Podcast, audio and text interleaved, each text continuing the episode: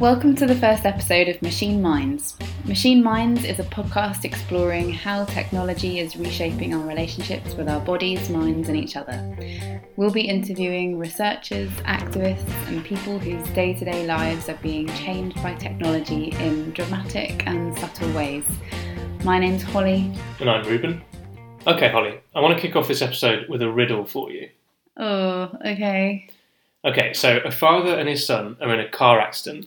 Mm-hmm. The father dies at the scene, Right? and the son, badly injured, is rushed to the hospital. okay. In the operating room, the surgeon looks at the boy and says, I can't operate on this boy, he's my son. But his dad is dead in the accident, so Yep. I don't, I don't, I don't get it. Like, how could the dad be the surgeon as well if he's dead? Uh, I don't, I don't know. He isn't. The surgeon is his mother. Oh, okay. Wow. I can't believe I didn't get that. Don't worry. this riddle confuses lots of people. And it's not that we think that women can't be surgeons, it's just that the first Yeah. image that came to your mind when you thought about a surgeon was a man. Yeah, that's true. And funny enough, if you put the word surgeon into an image search engine, the first image that comes up is a man. Really? So, same thing, if you search nurse, it's all women. Mm. Okay.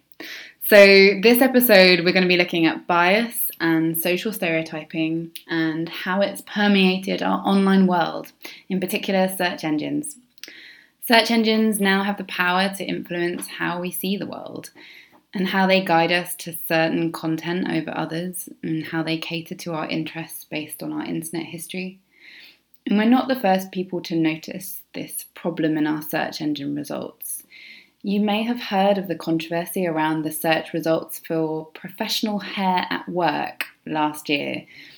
A Twitter user called Bonnie Kamona discovered that an image search for unprofessional hair for work produced a set of images that almost exclusively depicted women of colour. And when she searched for professional hair, she just got a ton of images of white women. Now, before we go into this controversy about search engines, let's just take a moment to talk about social stereotypes, where they come from, and what impact they have. Now, psychologists have come to realize that stereotyping other people helps us to make sense of the world. Stereotypes simplify things and so reduce the time it takes for us to process things we experience. But the danger is that stereotyping can lead us to hold prejudiced attitudes and also box people into social groups that are quite prescriptive and tell us what certain people should look like or how they should behave. And there was a point when psychologists realised that they couldn't just measure the stereotypes people held about other people by asking them what they thought explicitly. These things were often going on in people's minds without them being aware of it. And this explains why, even though I know women can be surgeons, I was still stumped by that riddle earlier on.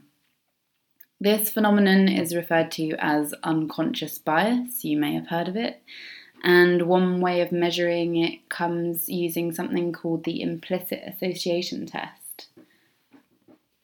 So, we checked in with Riham Satti and Vivek Doraiswamy, who are the CEO and CTO of MeVitae, a company that attempts to detect and overcome cognitive biases using new technologies.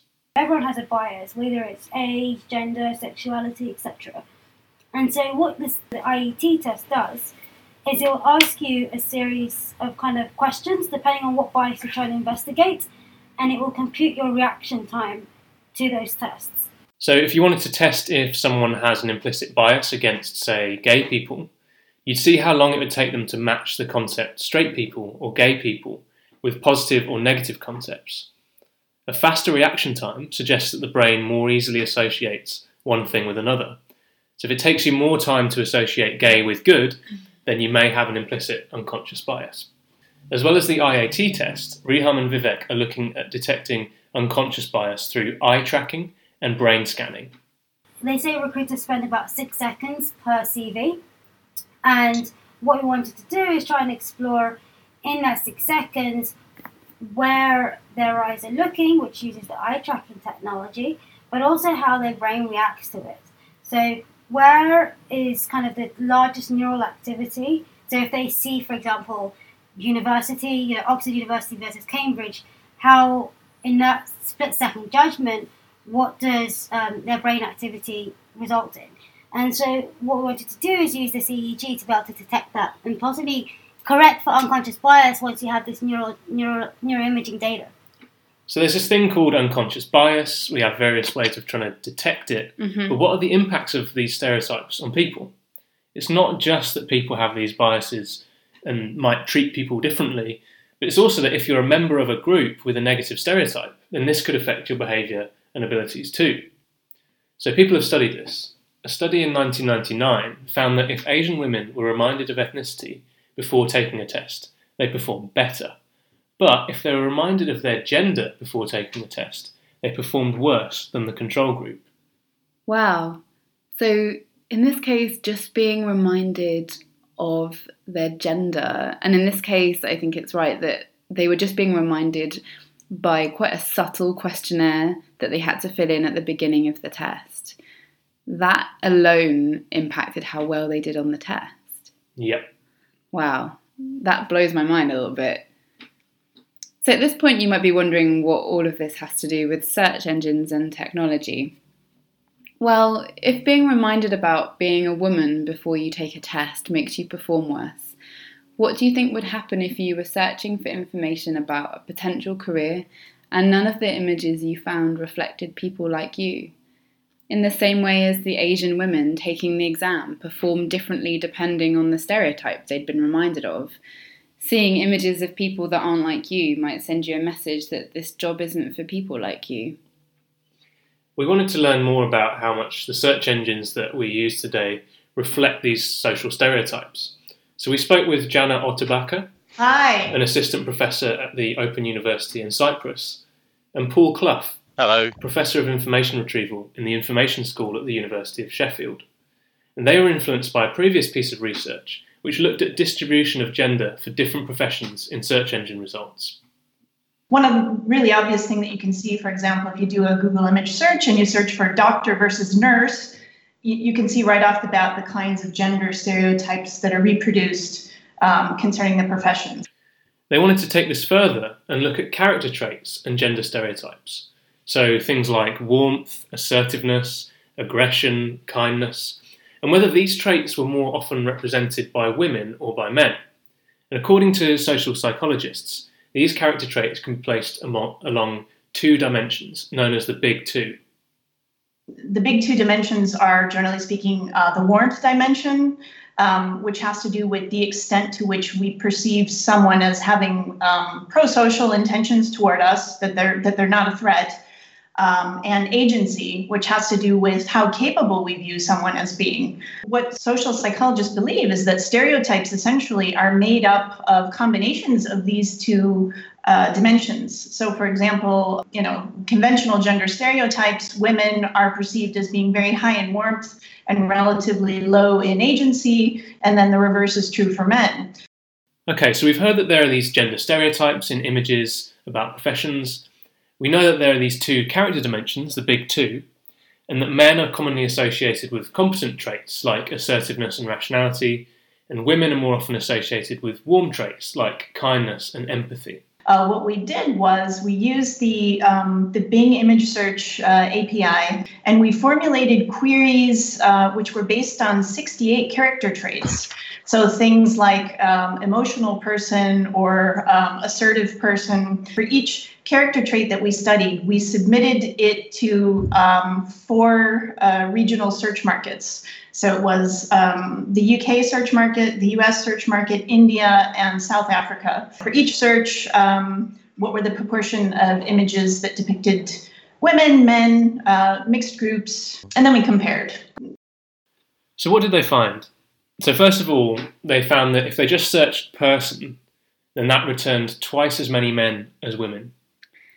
And this is the most surprising thing of all to me. So, just searching person returns twice as many men as women. I didn't think that they would find that at all. So, what about the character traits? So they found that traits like ambition, intelligence, and rationality, typical of the competence dimension, were significantly more often represented by men. And warm traits like emotional, expressive, sensitive were more often represented by women. And while I'm kind of not surprised by these findings, they do make me quite angry. Mm. I mean, yeah, I guess I'm having quite a stereotypically emotional response to it. um, but I kind of feel like in society these days, no one's telling me explicitly that as a woman, I'm not intelligent and I can't be ambitious. But this algorithm has in some way absorbed this message, this thing that is entirely data driven, that doesn't have any agency of its own. And that in turn makes me realize how deep seated these stereotypes are. And actually, we're in nowhere near combating them, and I kind of thought we were. So one thing might be interesting to look at is well, were there differences between the different countries that they studied? And they found that actually, yeah, the, there were differences between uh, the UK, the US, India, Canada, and South Africa. The Indian version of the search engine thought traits like dogmatic, obstinate, and strong minded were gender neutral, but in other regions, these terms tended to be depicted with photos of men. Likewise, creative, dominant, and energetic were often represented by photos of women in the US and Indian markets, whereas they're presented as being more masculine traits in the UK and South Africa. I mean, yeah, that is interesting to me. It does it does suggest that there is a real cultural dimension here, and it does vary according to where you are in the world. Okay, so what should we do about this? Whose fault is it? Is it the search engines? Should we blame them? Who's to blame? These are, if you like, the results coming back generated from the stuff that's being indexed, uh, the algorithms, but also what it's a reflection of society. It's a reflection of you know what people are providing for content to be be indexed. Okay, so it's not that simple. There's not like one person in charge who's making the decisions about which things Really? should be in which order. It's the result of all of us. It's uploading photos. It's how we tag them. It's the photos we decide to click on, and the images that we that we use more than others. So that makes me think it's pretty hard to change because it's the whole of society. It's lots of different people making lots of different decisions and actions. And so the obvious way to change it would be to change society. Um, and if it's just a reflection of what people are searching, then the algorithm behind the search engine isn't really to blame. The algorithm just preserves the status quo. And is it even possible for the search engine not to be biased in some way? And again, there's those questions around well, is that fair, or would you expect that from a search engine? So I guess this depends. Like in some cases, um, search engines aren't even representing the world as it is, let alone how we would like it to be. So take that search for person that they found returned images that were two thirds male. Obviously, this is wrong. It should be 50 50 male female. But then there are other things like the character traits that Dana and Paul were looking at, where it's not obvious that the answer should be 50 50. And as we've seen, these things vary depending, you know, on what country you're in and what culture you're part of. But like, what about the doctor's case? So, like Hmm. in that case, um, we might want the search engine to represent the real proportion of male and female doctors, even if it is in fact unbalanced and there are more men than women, because that might potentially, you know, we might be worried about that because it might send the wrong message to young girls who want to be doctors. On the other hand, do we want to portray it in an idealized way where there is an equal gender balance, even if that's not actually accurate? What, so if I searched for surgeon, it would be entirely photos of women of all colours. Yeah, Could be. the dream world. Could be. I mean, should we demand that our online selves are represented as better than our real selves? Um, and one reason we might want to do that is because we might want to have like affirmative action. We might want to help um, counter biases against certain groups, and that way shift the goalposts and encourage people to go into professions that they historically haven't been in. Mm, mm. So, like, how could we do that? Like, how would we even begin to do that? Well, you know, for instance, search engines could intervene and change the results to correct the bias in some way. So, as you say, forcing more photos of female doctors to come higher in the search results. Yeah, I mean, okay, it it's a start, but I'm not sure if I like the idea of search engines having that responsibility. I mean, they already have an awful lot of power. Even if they exercise that responsibility well, at the end of the day, they're private companies. They're not beholden to us, really. They're beholden to their shareholders, and and it's important to remember that they're really on the on the hat on the on the whole, they're coming from one culture, the culture of Silicon Valley, and it's being rolled out to the rest of the world. And actually, it's not just one norm that's being imposed on everyone, it's actually reflecting back different norms to different people.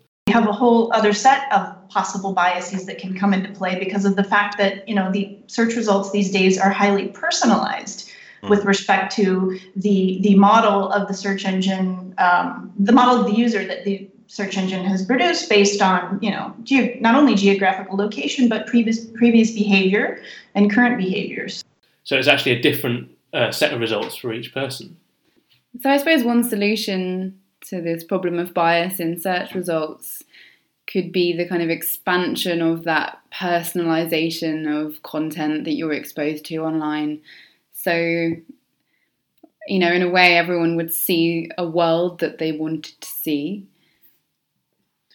of course, you know, that has problems in that we already live in these filter bubbles. And if we're seeing results that just reflect the worlds that we want to see, then, you know, we're growing further apart as a society. You know, political polarization means that you'll only see things that confirm your existing views mm. and you become more and more alienated from other people in your society.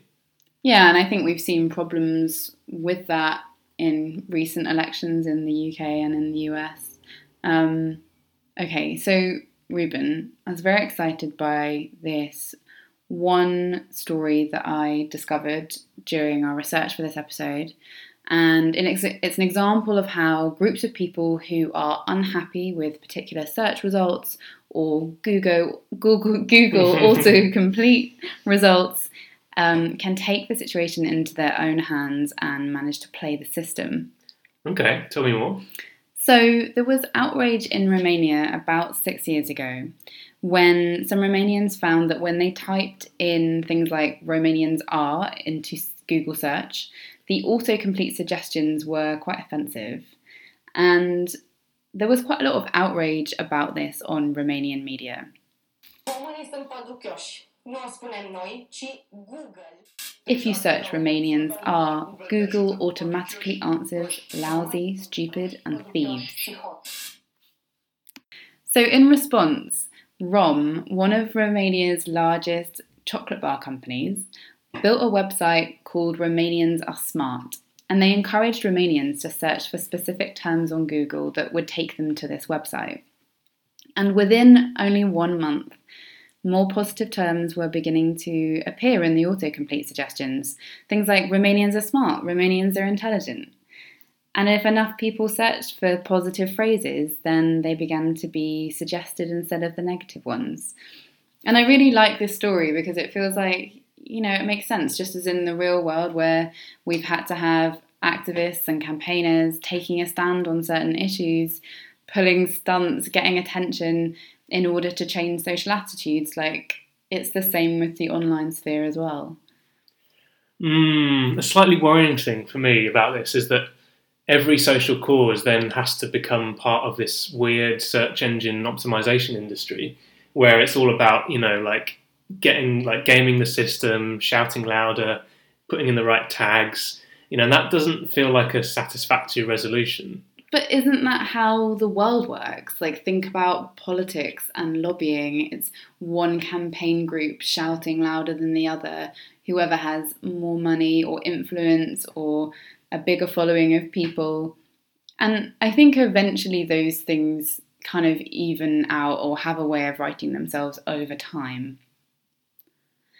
Another thing to add to the mix here is about increasing all of our awareness of bias that's inbuilt into these systems so that we can all be critical consumers of them. And this is something that's come up a lot recently when we think about the concept of fake news and people being able to kind of be critical consumers encouraging users, whether they be individual end users of, of a search engine or uh, developers who are, you know, building new applications based on APIs. I think the, the main thing is just, you know, be critical, be a critical consumer of these technologies and realize that, um, you know, they will likely always be biased in some way. Um, you know, I think it's it's kind of on you in a way, right? If you develop something on top of um, for example, the Bing image search API, and I don't know, you have an application that shows for some reason images of doctors and they're all men. I mean, be, be critical of that, I think. So, one of the things that you can do, listeners, um, as well as being careful about the images you upload, tag, click on, and share, you can share this podcast with your friends and family and raise awareness of bias in, in search engine results. and um, of course, this is all in the spirit of education.